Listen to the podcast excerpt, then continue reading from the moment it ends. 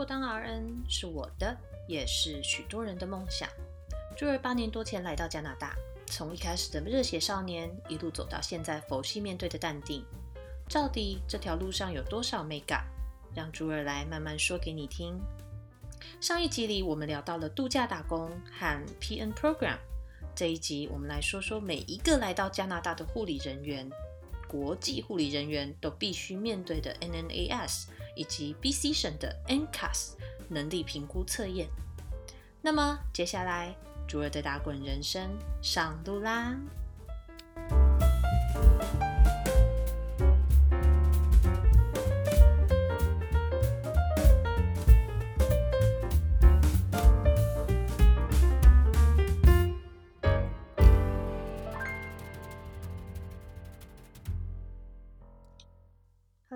欢迎回到猪儿的打滚人生。那在上次节目之后，其实就有收到蛮多网友的鼓励，那真的超暖心的，就是让猪猪非常的感动。然后同时也有收到就是一些网友的疑问这样子，所以我们今天就先从回答大家的疑问开始哦。那第一个就是有网友问到说：“哎，学姐，请问你念 LPN 有没有什么毕业门槛呢？”其实这部分就像我上一集讲过的，我第一学期的成绩非常的烂，然后成绩是需要到达一定的程度才可以顺利通过每个学期这样子。那我的第一个学期其实真的就是擦边通过，然后那时候其实陆陆续续的几个学期也有看到同学就是因为啊没有达到要求，所以他们就被 fail 掉。所以其实我们的那一个班级从一开始。的人数，我记得好像二十几个，还是快要到三十几个这样子。然后到最后真正毕业的，其实大概就是十出头而已这样子。那我后面三个学期其实都很拼，然后最后一个学期还上了 Dean's List，就是类似书卷奖的一个名单这样子。所以有毕业门槛，然后也有每个学期的呃的的通过门槛这样子。然后每个学校每个课程可能都不太一样，有些课程是单纯的 pass or fail。比如说像实习这一类，通常就是通过或是不通过这样子。那有一些可能就是规定要六十五 percent 以上，或者是八十 percent 以上的分数，所以还是要好好认真念书。然后猪猪虽然缺课，但是其实我在家都还是有认真念书，然后考试也一定都会到场。所以这些其实都还是自己呃，比如说你要去念书的时候要去注意的一些地方。第二个的话就是有。网友问到说：“呃，你有提到当你在念 LPN 时候，老师曾经推荐你转 BSN，有什么样的资格可以去转念 BSN 吗？那其实一般来说，你都是可以直接念，就是你可以直接选择要去念 BSN program。”然后你也可以选择，就是说去转 BSN 的课程。那 BSN 这个课程其实就是类似我们的大学护理系，它毕业就是念四年，毕业之后会是呃直接考证照拿到 RN 的。那如果说你在台湾有大学学历的话，你其实可以申请学历认证，然后去抵学分。然后，所以其实你如果有台湾的大学学历，你也是可以直接去申请 BScN 课程。然后我记得，如果你幸运一点，抵到学分还不错的话，其实练两三年其实就可以毕业了。那我的状况是我念完第一年之后，老师觉得我的成绩还不错，所以就提议说要帮我转这样子。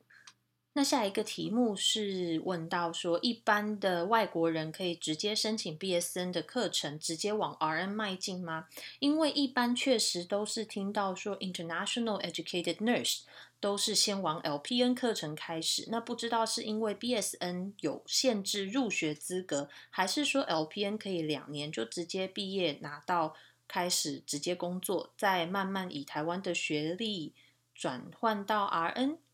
这一题的部分，其实一般的所有的，就像我上一题讲到，一般所有的国际学生其实都可以申请 BSCN 的课程，但是其实很多像大温哥华地区提供给国际学生的名额都不多。所以可能都要非常提早申请。那一般国际护理人员会先往 LPN 课程走，大部分是因为说他是可以在最短的时间内达到毕业工签出来工作，然后再看看后续的状况。所以我觉得这部分其实经济考量是主要原因。如果我自己没有经济考量的话，其实我会想要念 BSN 的课程。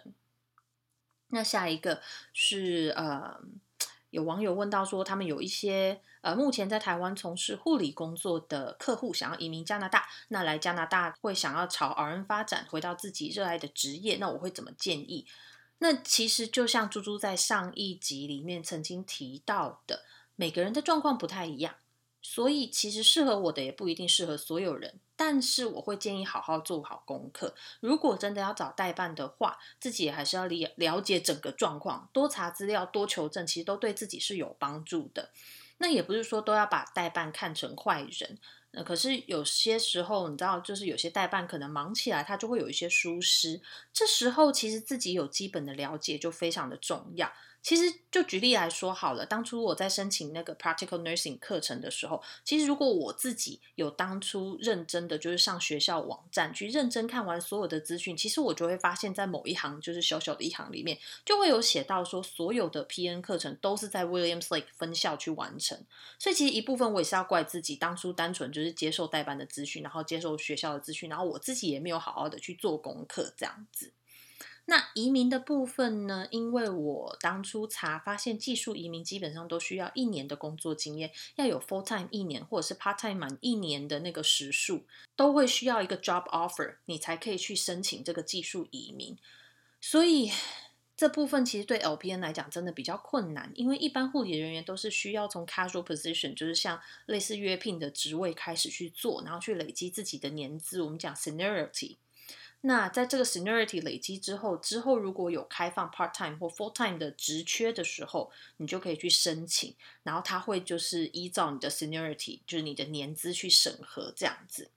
在这样的前提下，如果经济许可的话，会建议可以直接毕业拿呃直接念 BSN 课程，然后。呃，比较快，也省掉后面就是申请转 RN 这一步。那毕业之后直接拿毕业工签，以 RN 身份找工作，然后移民。而且就是 RN 的全职的那个职缺会比较多，相较之下会比 LPN 容易找到。那 LPN 有可能工作个三四年才排到全职。不过如果你愿意去偏乡或是极北地区，其实可能就会再容易一点点。那其实后来如果我自己我自己也想了蛮多次这样子，如果重新再来一次，在一样荷包扁扁的状况下，我可能选择的会选择的做法，就是说我会在台湾一边工作，然后就开始先跑 NNS 的流程，然后就开始先申请这样子，就是申请转证照，然后一边跑流程一边等，然后在台湾同时会找偏学校。就是 practical nursing 的学校，然后申请到学校之后，再来加拿大念书拿毕业工签。这时候 NNAS 的申请应该也差不多到一个段落这样子，然后希望就是 practical nursing 学成，就是毕业的时候也可以同时拿到 RN 证照，这样子其实就可以直接拿 RN 证照找工作，然后拿那个 PN 的念书的毕业工签。工找工作移民这样子，但是这这也是我自己后来的想法，所以我觉得其实真的每个人的做法可能都不太一样。你要衡量自己的经济能力，你要衡量自己的时间，然后甚至要衡量，就是说你可以愿意在这事情花多少金钱、多少时间，然后还有你的目标到底是以工作为优先呢，还是你想要以移民为优先？其实这些会考量的一些东西都不太一样。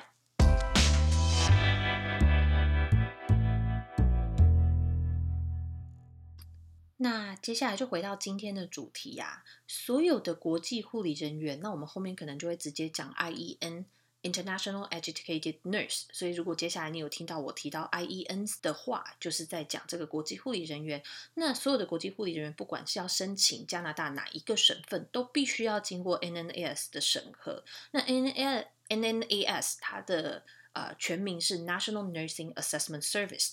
那这一个 service 它是专门在呃审核所有国际护理人员的学经历背景这样子，像 NNAS 提出申请之后，里面会有呃很多不同的分类，你可以选择要申请就是 HCA 就是护佐 LPN 或者是 RN RPN。那 RPN 这个缩写其实在各个省份有点不太一样，像在如果在安大略省在多伦多那个部分，RPN 可能代表就是 Register Practical Nurse。就是就是跟 B C 省的 L P N 是一样的。那在 B C 省还会有特定的一个职称，叫做 Register Psychiatric Nurse。呃，他是一个注册精神护理师。他们念的东西其实跟 B S C N 有点不太一样，但他们也是四年的学程这样子。呃，这部分的话，你可以同时提出好几份的申请，看你是要一次申请几个不同的省份，然后申请不同的证照，其实都可以。但每一份申请都是要 COCO，都是要 money，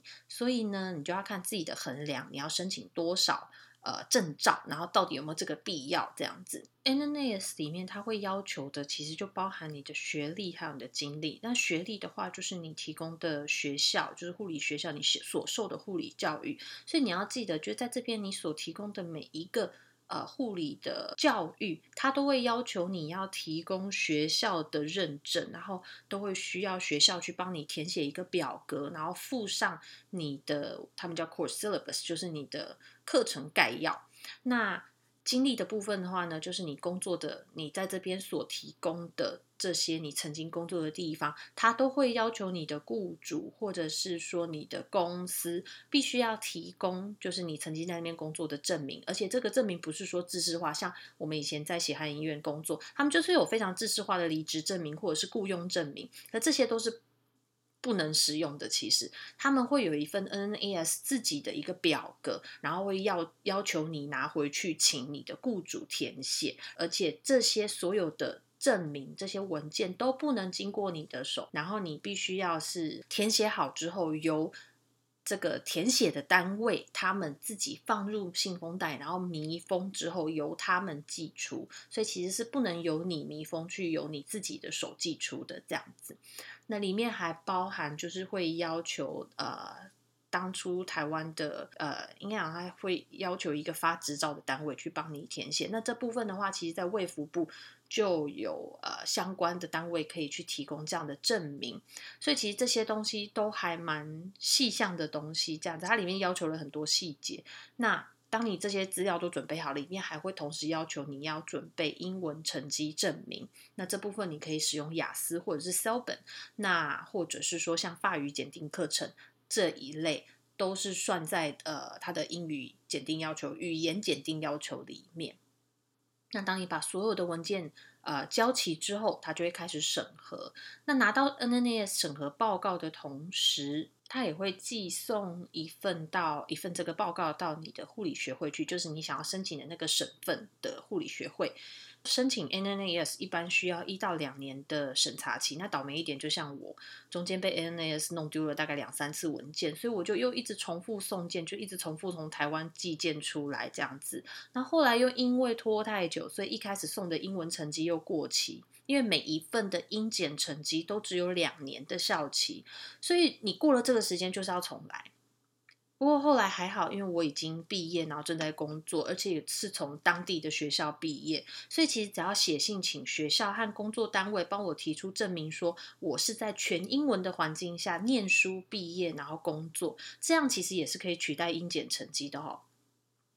那 NNS 的审核报告呢，基本上只会告诉你说，你有没有同等于他们各省对于一个刚毕业的护理人员。的要求，所以这个其实对我们台湾人来讲蛮吃亏的，因为讲到这边就是就就有点想要碎念一下，就比如说我们的课程纲要，那可能老师就很简单的课程写实习，那没有详细列出实习中会经历的哪些东西。应该讲说，其实真的真的不能就是真的去怪谁，因为真的就是应该讲说，台湾和加拿大对于呃很多书写上的定义不太一样，就是有时候在台湾我们可能就是我们要求我们想要看到的。东西是哪一些东西？可是可能不一定是加拿大这边的资料想要看到的东西，所以，NNS 它就是一个非常制式的审核，它在你提供的资料里面看不到他想要看到的东西，他就会当你没学过。对，就是这么的残忍。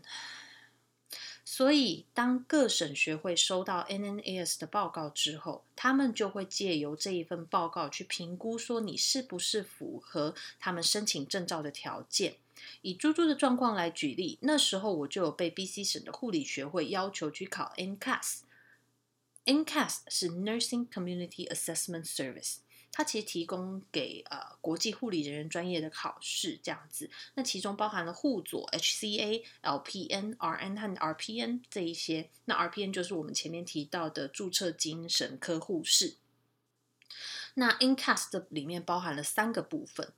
：CBA 就是 Computer Based Assessment，SLA 就是 Simulation Lab Assessment，它其实就是一个模拟技术考试。那还有 OA Oral Assessment。所以其实我们简单而言，它就是三个类别，一个是电脑考试，一个就是技术考试，另外一个是口试。那考试的细节我们后面再讲，我们就先把整个那个 RN 的申请流程稍微讲完一下这样子。那在考完 NCAS 之后，学会就会告诉你说，你的能力是不是符合，就是你的整个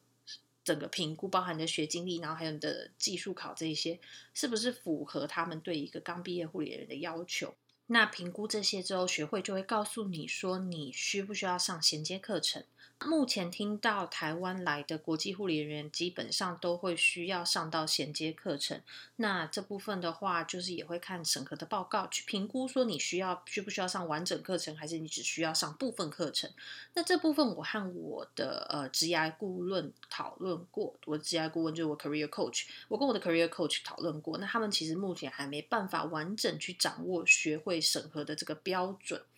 上完整个衔接课程之后呢？学会那边就会收到学校的确认信，所以你自己也要再申请一份证书寄到学会那边，然后学会收到学校的确认信之后，就会发出信函通知我们去走下一步，比如说签同意书，同意学会去查我们的犯罪记录，然后签切结书，证明自己一切都是诚实注册，然后接着就可以拿到考 NCLEX RN 的这个资格，这样子。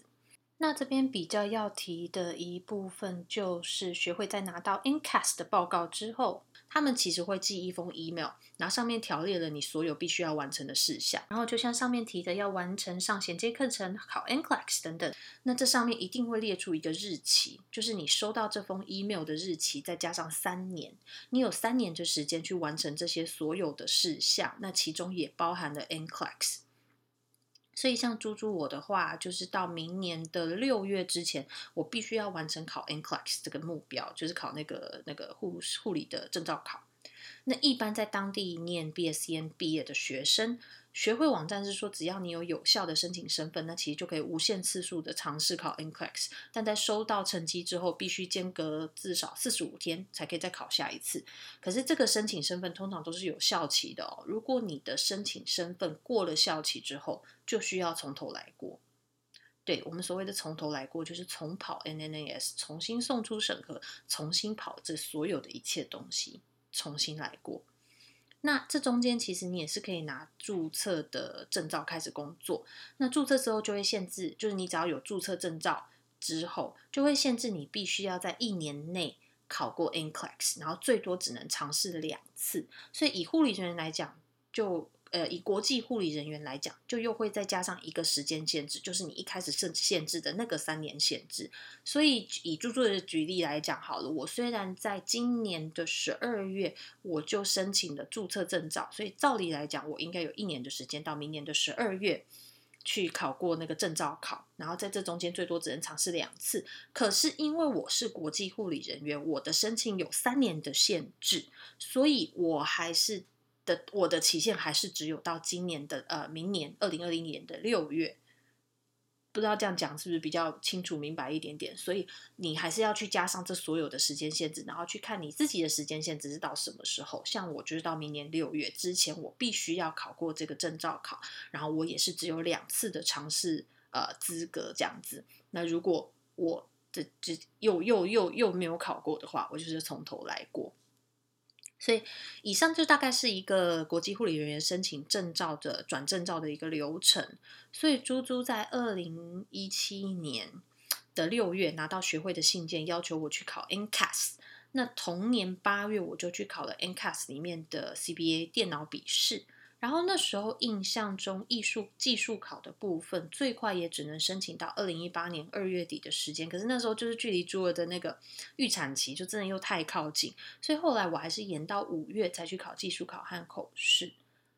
那首先我们就可以先来聊聊电脑笔试的部分。其实这部分真的很严格，进市场身上不能带任何东西，然后你要写笔记也是必须要用市场提供的笔和纸，而且是那种就是。奇异笔写在互背过的笔记纸上，然后考试结束之后，你还要交给护工作人员的那一种，所以其实他们都会看过你所做的笔记，然后看你到底写了什么东西下来。然后你身上其实也是不能带任何东西出考场的。那进市场之前，你要把所有的东西都放在置物柜里面，包含你的水瓶，包含你的零食。那进场的时候呢，需要用金属探测器扫描你全身这样子，然后也要把所有的口袋捞出来给市场人员检查。那考试时间是最多三个小时，电脑的画面上面都会有计时的显示。那这中间如果要喝水、要上厕所都可以，可是时间是不暂停的哦。所以你要自己衡量时间，注意自己的做题速度。考试内容大概就是一百道题，然后会有差不多二十个情境。那题目就是基本上就是绕着情境在出，所以每个情境差不多会有五道题这样子。那一般来说，你可以自己先选择要考技术考或是考电脑笔试。可是我上次我忘记我在哪一个，我忘记我在 NCAS 的网站上面看到，还是在在在在。学会的网站上面看到，他们其实有先建议先考电脑笔试，这样子你会比较有个方向可以去准备你的技术考和口试。那呃，现在因为 COVID 的关系，所以很多细节上都会有一些更动，在他们的网站上都可以找到针对疫情所做的一些调整。那我那时候在考试的时候，因为才刚生完阿麦没有多久，所以正在密集哺乳的阶段，然后就有事先写信去要求做特殊安排。这部分我觉得在加拿大其实真的就非常的人性化。它除了给声障生，就是不管你是有听障还是有呃口语上的这些障碍的话。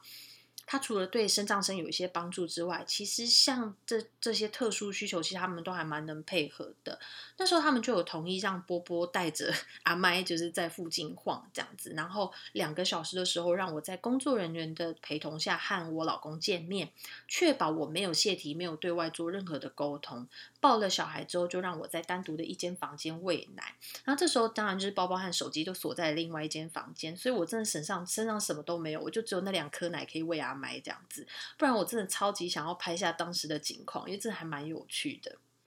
那技术考的部分，我所说的其实可以。都在他们的网站上找到，因为实际题目其实我们当初都有签保密协定，所以不能讲的太深。但其实 N C A S 网站上面的介绍其实就蛮详细，而且还有影片可以看。当初猪猪在考试的时候，我们都还没有就是这些影片可以看这样子。那考试的时候呢，要穿着 scrubs，scrubs 就是制服或者是刷手服。那然后基本上就是全部人都先报到之后，就聚集在一间小房间里面看影片，然后签保密协定。那手机和包包都会统一锁在一起。然后你身上是可以带笔的，就是带三色笔，然后带我是带三色笔、铅笔、橡皮擦，然后笔灯这一类，就是我实际工作上会需要用到的东西。然后你要记得一定要带一支。有指针的手表，就是有秒针的手表这样子，因为这在你考试中可能会用到。记得也要带自己的听诊器，因为这些都在考试中会用到。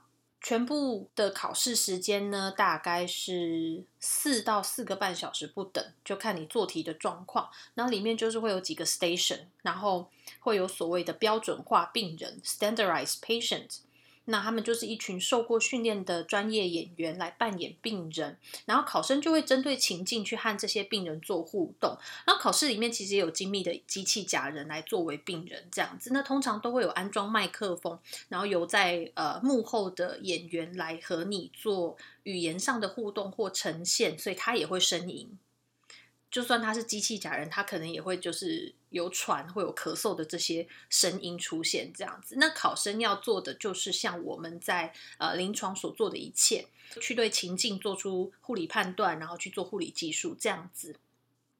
那有些地方啊，如果你有想到需要什么器材或需要做什么检测的时候，旁边的考官会给你提示，比如说，请你继续动动作，就是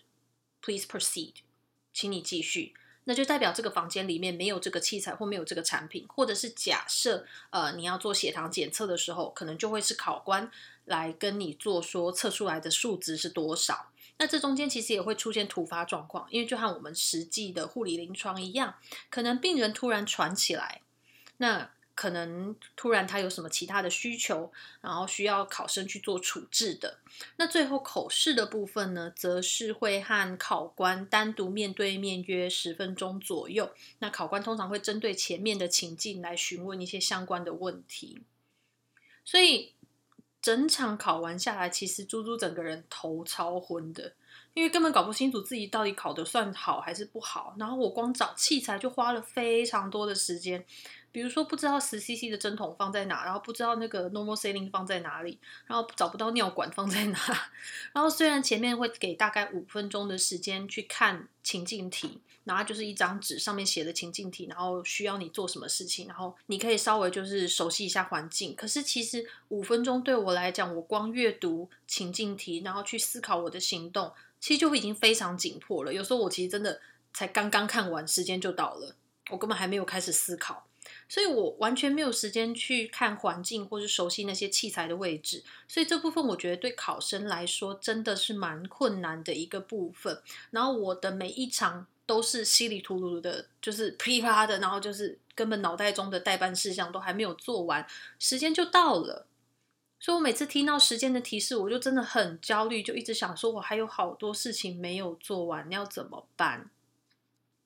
那考完之后呢？接下来就是会由 NCAS 出一份报告寄给你，然后你再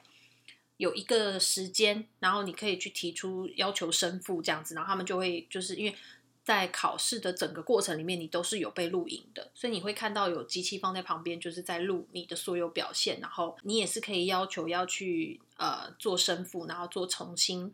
重新去 review 你的考试结果，那他们就会回去看你的表现，就是回去看你的考试影片，来去重新评分这样子。那你是有一个时限内必须要提出申复，如果你没有在这个时限内提出的话，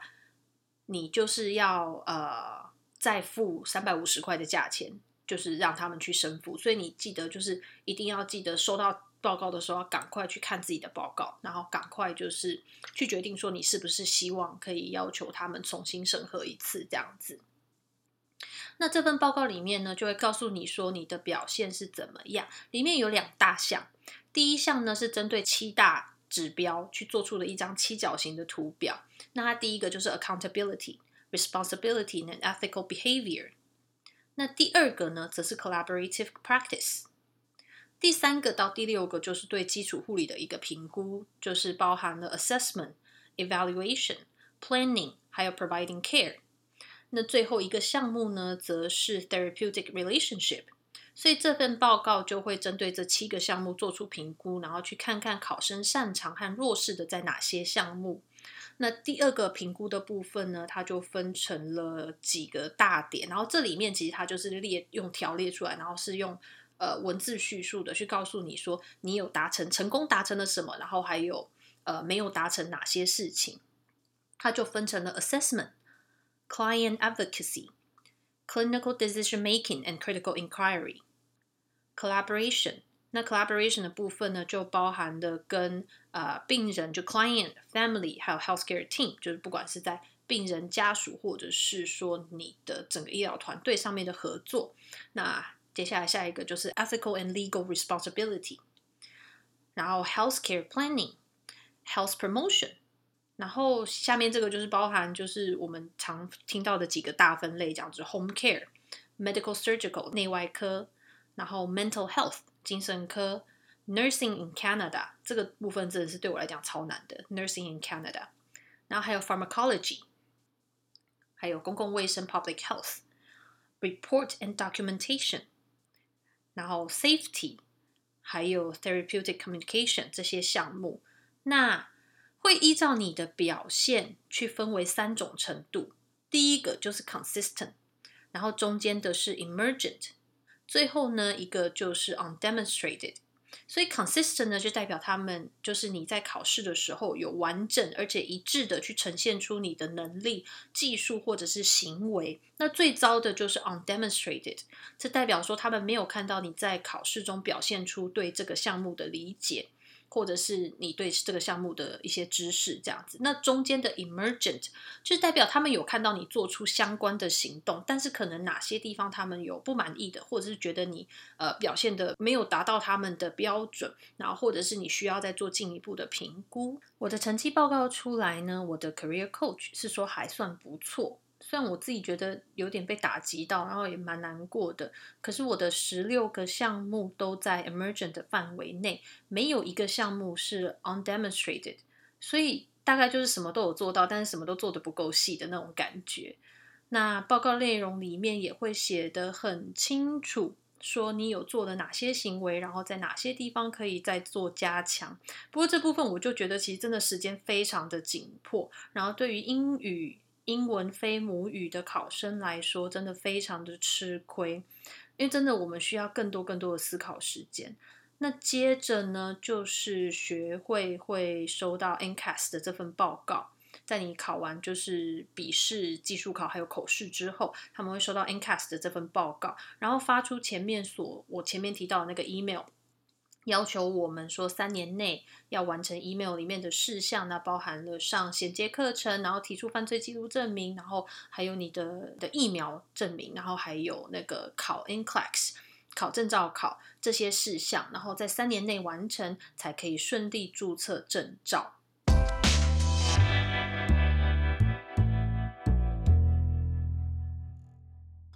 那今天讲 NNAS 还有 NCAS 的部分就差不多到这边。下一集的话，我们要来聊聊衔接课程 Bridging Program。那今天这一集比较紧凑一点点，也包含了一点 Q&A 的部分。所以如果大家还有什么疑问的话，也欢迎留言或私讯给猪猪，我也会尽力的回答。那有兴趣的朋友记得按赞、订阅和追踪。猪猪的 Facebook 是猪儿的打滚人生。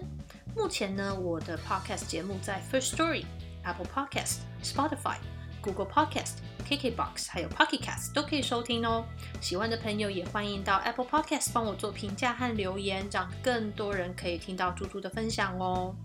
我们下次再见啦，拜拜。